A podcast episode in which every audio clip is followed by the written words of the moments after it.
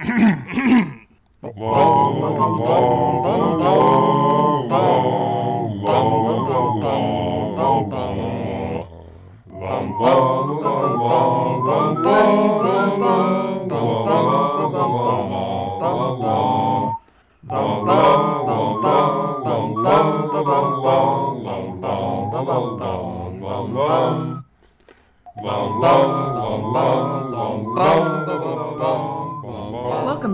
Podcast within a podcast, pottering around the bludger of Mangum Reads. We are three muggles who would definitely save each other from a troll.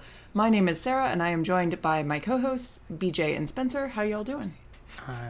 Doing well. Doing quite well. Considering, yeah, considering how I would save y'all from a troll, given the lack of magic, but you know, I'm sure I'd find a way.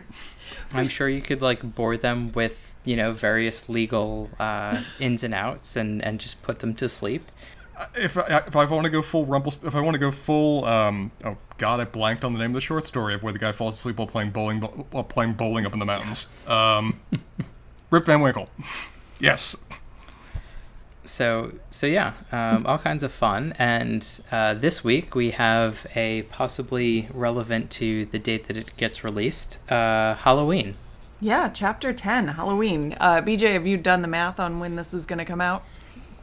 Uh, no, but I don't Okay. like doing math. It's well, that's not enough. quite true, but it'll it'll actually be fairly close. So I, You're in the sciences. You can't avoid this. I have MATLAB for all of the math needs that I ever could have. Um, So we've got a couple of things we're doing. We have our lightning round uh, recap of the chapter, and then uh, BJ, you talk about word-related things, yep.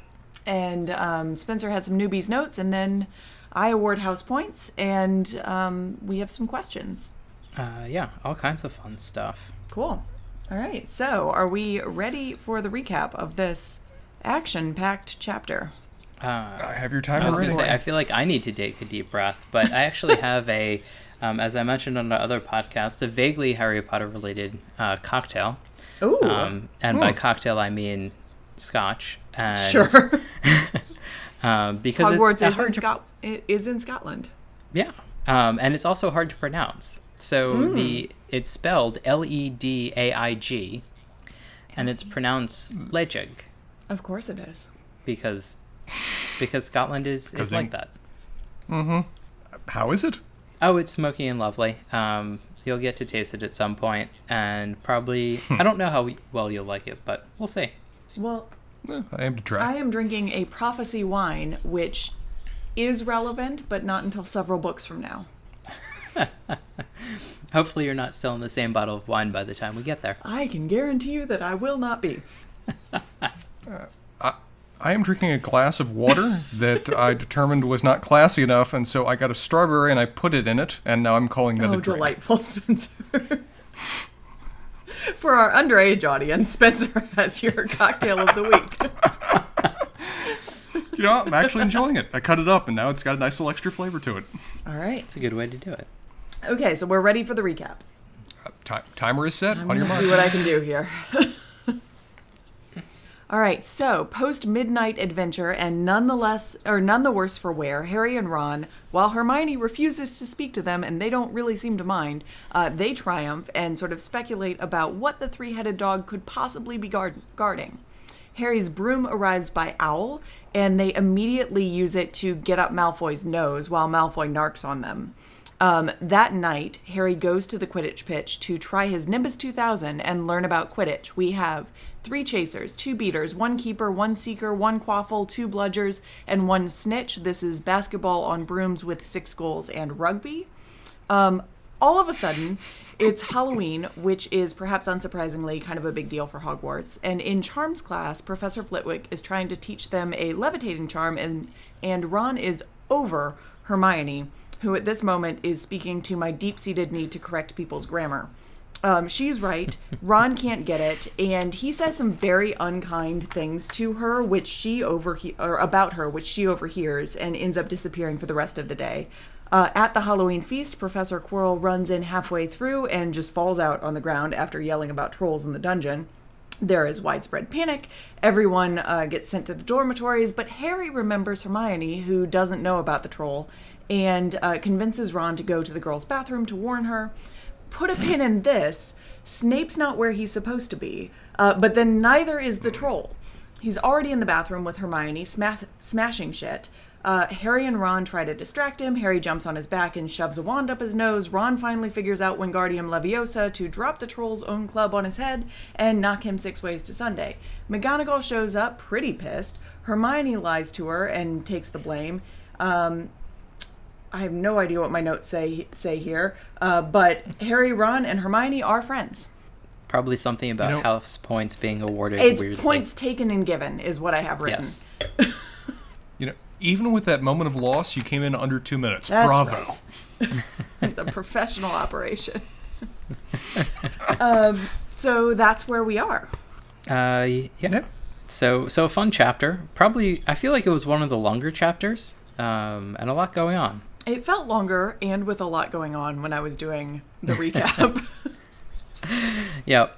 Um, so I'll jump in with my uh, words amusement. Um, both of the other balls, which I completely forgot about, the non snitches, the, the quaffle and the bludger. bludgers, yeah.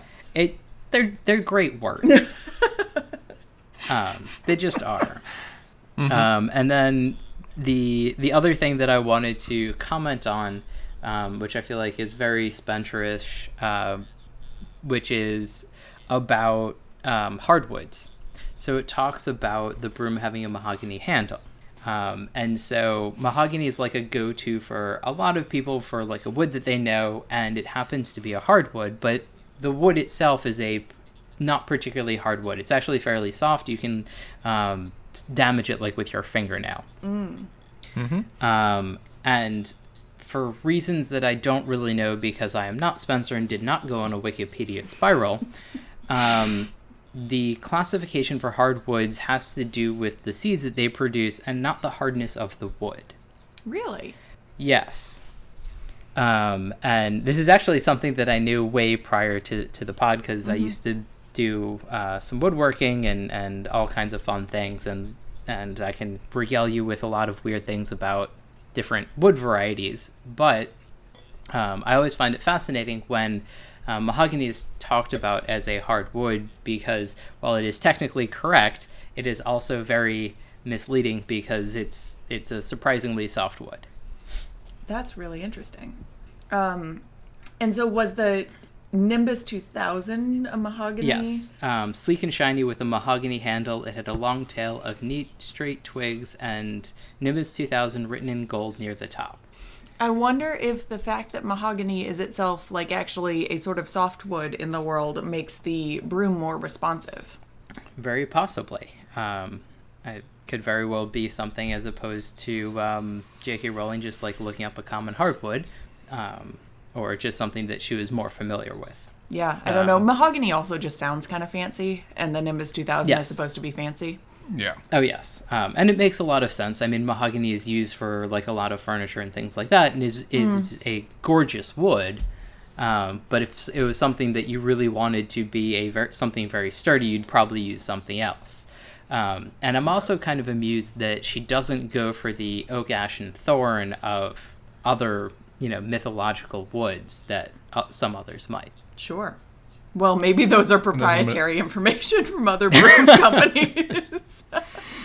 I mean, those of those or you would have been much more distinctly English. But as said, mahogany is very much a classic. This is a high quality mm-hmm. product mm-hmm. kind of mm-hmm. thing. So really overused in that sense. A lot a lot of people use mahogany for things they shouldn't, like tabletops. You're just asking for that to be scuffed, Yep. but it comes across as being classy. Yep.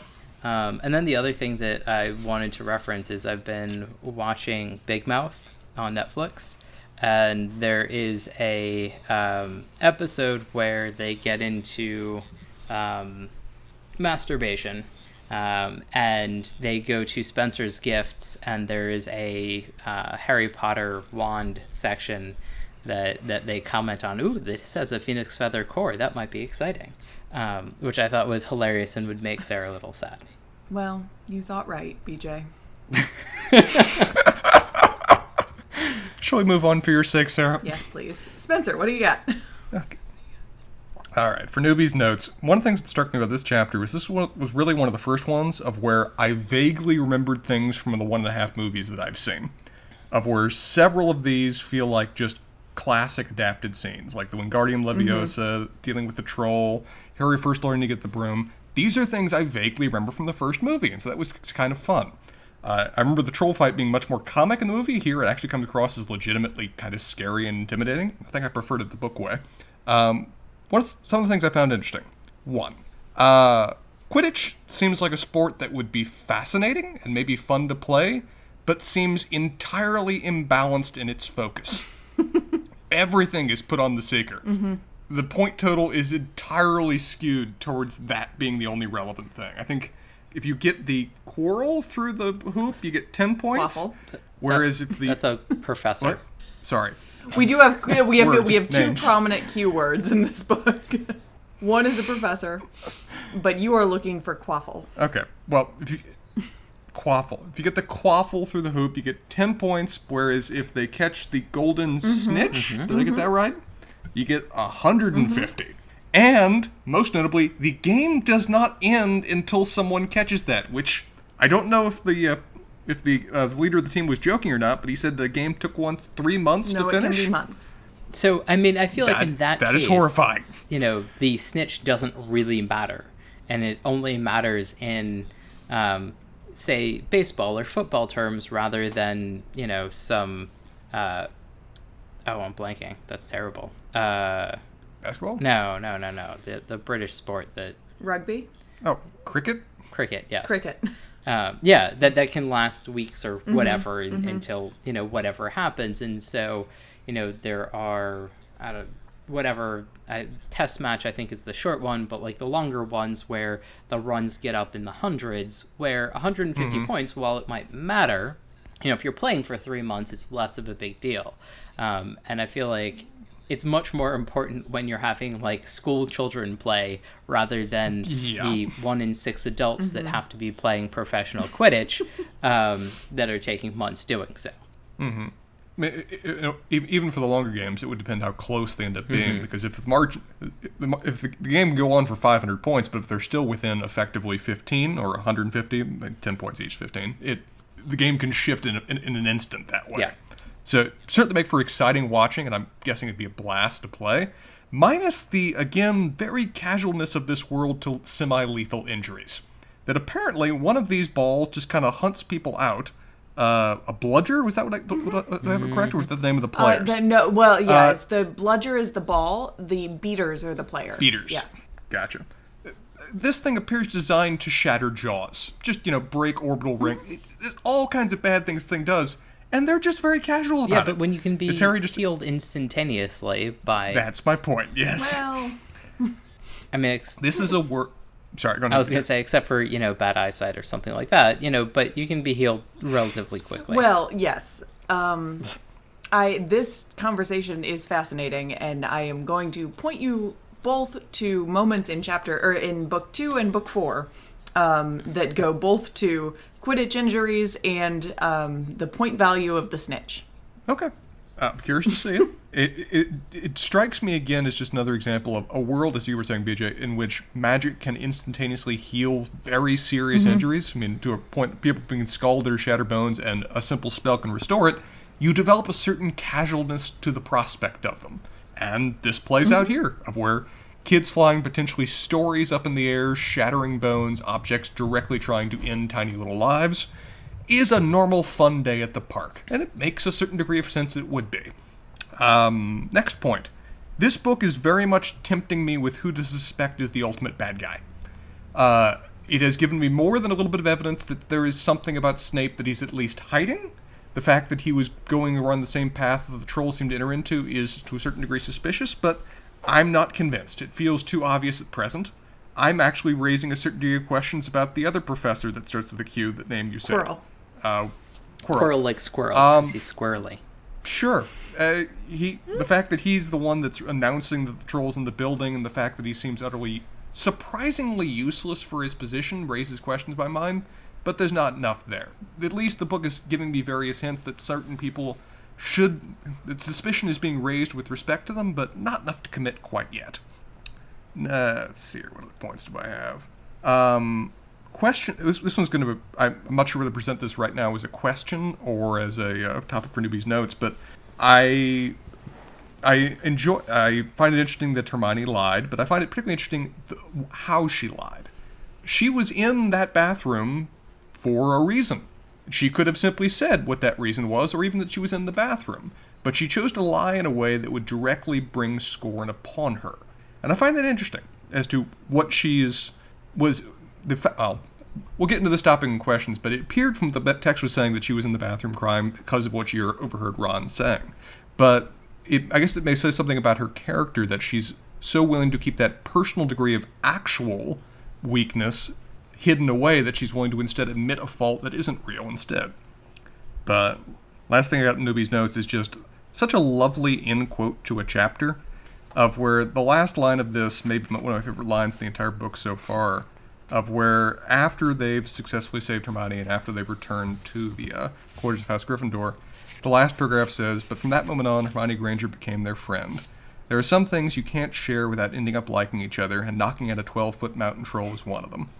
And while I can't say I've knocked out many 12 foot mountain trolls in my time, that little degree of exaggeration so summarizes so many of my friendships from childhood of where there are just moments of where you kind of mutually disc- accept or not that, okay, we're going to be friends now. This is how that goes. Even remember with one friend, I actually literally had that conversation. We both turned to each other and said, okay, because of this, we're friends now. and we were friends for a long time thereafter. So, I'm curious what your quite enjoy- 12 foot trolls are. Maybe we'll address that on another podcast. you know, it's it's all relative. Everyone has a particular mountain troll they have to climb. Um, mine's just uh, most for most people it tends to be less literal than our characters in this story are going through. But qu- quite enjoyed this chapter. Uh, really exciting degree of, of mix of action and world building, and I'll be curious to see where it goes. Yeah, I love that last line too, Spencer. It always makes me tear up a little bit, um, both because of the line itself, but also because like I think even you, Spencer, know that Harry and Ron and Hermione are friends in this series. Yeah. Um, and this is the moment when it happens, right? Um, mm-hmm. Which is yeah. just heartwarming. Mm-hmm. It, it is a great scene and a great line, and uh, yeah, it, it, it, it touched me quite a bit, and I'll be very curious to. Uh, it's one of those things of where I know that they are friends, and I know their friendship is going in incredible ways, and to see the ground floor of it, I'm excited to see what happens from here, and have so little knowledge to assume what it's going to be.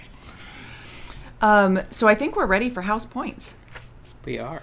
Oh, excited. Uh, so house points, as I think BJ you pointed out, are a little funky in this chapter, like literally.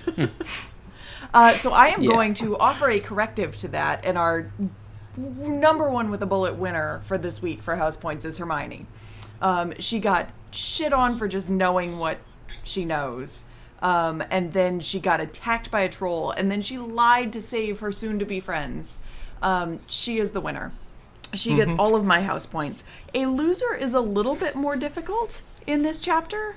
Um, Ron, because he's an asshole. Well, Ron could frequently be the house point loser of any given chapter because he's an asshole. Um, I think that he might, I think he might deserve it in this chapter um, because he's just, he's just being a little bitch um, mm-hmm. throughout this whole thing, and Harry has to drag him down to this girl's bathroom to save Hermione. Um, and it was Ron's fault that Hermione's in the bathroom in the first place. Yeah, I'm gonna peg. I'm gonna peg Ron as the loser of this chapter. He is. He is just bleeding house points right now. uh, if, if, I, if I may offer an honorable mention as well for possible Please. loser, uh, I think Malfoy is the uh, butt of one of the better lines from Harry in the course okay. of this chapter, of where um, when Professor when Harry and Ron have just gotten the broom, and I think it's Professor Flitwick. Yep. Mm-hmm. Oh dear Christ, are the names in this book hard for me? Um, it, it, runs into them in the hallway as Malfoy and gang are accosting them. Harry gets in a wonderful line of basically crediting Malfoy for the reasons that he's gotten the broom which is well timed and well mm-hmm. done, and even Harry can barely contain his glee at getting off that kind of line. So, as it rendered Malfoy speechless and impotent, I think it deserves at least an honorable mention, but I will fully endorse your choice of Ron being the loser of this episode. and I wonder whether this will be a continuing thing of this guy is kind of a prick. He, he's brave, he's useful, he seems loyally mm-hmm. determined, but he seems to let his mouth and his actions get far ahead of his brain. Yeah, he's a little bit impetuous. Um, and he is the I also- youngest boy of a large family, so I think that he sometimes needs to kind of act out. I guess I also wonder how much of this is um, uh, directed towards Hermione for reasons other than he's just unpleasant. For reasons that become clear in future books. Yeah. Yeah. Okay, sh- should I be taking notes whenever you guys do these little winky conversations over the course of these episodes? It's Just like let it wash keep over track you. of Just- Ron. Just let it hit, I- I- hit I you just- like a bludger, Spencer. Yes. I, I've I, I've written down my little memento notes that I take during these episodes. Now, Ron slash Hermione question mark heart. We'll see how that goes. I mean, he's not dipping her pigtails in inkwells quite yet, but you know, just wait. There's still time. Okay. Um, so what what questions do you all have? Um, I don't have too many questions for you this episode per se. I just have a um, realization again about well, a realization of, of something that was referenced in a previous chapter, which is um, about Charlie Weasley. Um, has it said that he could have played for England if he hadn't gone off chasing dragons. Mm-hmm. So, I guess my question, and this isn't Harry Potter related at all, is do you think J.K. Rowling is familiar with the phrase and this plays into, you know, some background that we're not actually familiar with? Or was this just like she's just talking about chasing dragons and there's nothing else to see here? Chasing dragons is opium. Is that right? Yeah, um, you know, it's kind of commonly used now for heroines, but it is uh, opi- Various yeah, opiates. opiates in general, and apparently um, it comes from uh, Chinese, um, which makes sense, but I didn't think about it that way. Um, but it just sort of struck me that one of the characters is sort of noticeably absent from all of the things that people expected of him because he's off chasing dragons. I caught that and assumed it was going to be just like a, uh, an in joke for the adults. But sorry, Sarah, I'm jumping in your chair. No, it's a. I mean, that's a totally fair question. I think that it is an in joke for the adults, more or less. Um, and I mean, we do we do see Charlie later in the series. I'm trying to remember if we see him in this book or not. There is a moment Is he at which we always- might. tired and out of it and No, he's uh, like actively wrangling dragons at several points, oh, okay which sort of undercuts the metaphorical chasing dragons. gotcha yeah So, so his wand isn't hollowed out with a burned end. No, any um, it's not particularly Okay. sharp at one end. It's not. um, I don't think we see him particularly in this book, although there is like an episode that directly. Yeah, he's not there, but it directly relates to Charlie. Um, okay and so it's an interesting question. I mean, it's certainly possible because like Charlie is still is still the guy who is off in sort of exotic locales doing interesting things, which kind of builds into the mystique um, right that might kind of play that might play into this. Um, but he is actually like chasing dragons chasing dragons. Um, So i guess so that does lead me into an actual question which is um and I, I feel like I know the answer has to be yes, but I don't know if it's touched upon in the books. Is is the drug use just like crazy weird among wizards? Because I mean, you've got to be able to do so much more entertaining and interesting things with some wonky potion concoctions. Yeah. Yeah, it's always um at least in my mind it's always a little veiled, but we get a couple of like really shady places. Um so there's a like there's an alley off of Diagon Alley called Knockturn Alley where a whole bunch of shady stuff goes on. Um there are certainly like some bars that we see that sell like liquor that is a little bit di- different. Yeah. Um, I guess. Well, that was the other thing that I was going to ask. Is Yeah. I feel like there's a very British thing that even when it's not like sci-fi and fantasy worlds, still the vice of choice is like drinking. yeah, And- we see a lot like- of drinking and not a lot Yeah, of like- anything else. They were still quaffing ales, even though they had potions that you could do whatever Mm-hmm. you wanted. Um, but they, you know, just end up belly up at the pub and getting drunk. Yeah, and that is very much what we see um, in this series. That's really funny. It, it, it may be a magical world, but they're still British, damn it. Uh, Spencer, Uh, I'll turn it over to you. Sure, I have uh, two. First one, uh, with respect to, and correct me if I'm wrong about my pronunciation, uh, Wingardium Leviosa. Mm-hmm. Uh, I feel like you need to a what longer degree- O. Leviosa. oh, I, you know, I'll work on it. I, you know, if, I, if you could particularly, if you could summon a troll to encourage me, I might be able to get it done, get it done faster. To what degree are magical words required? Is it required for certain spells? Is it required for certain influence, uh, emphasis, or is it required as part of your initial uh, training? To, yeah.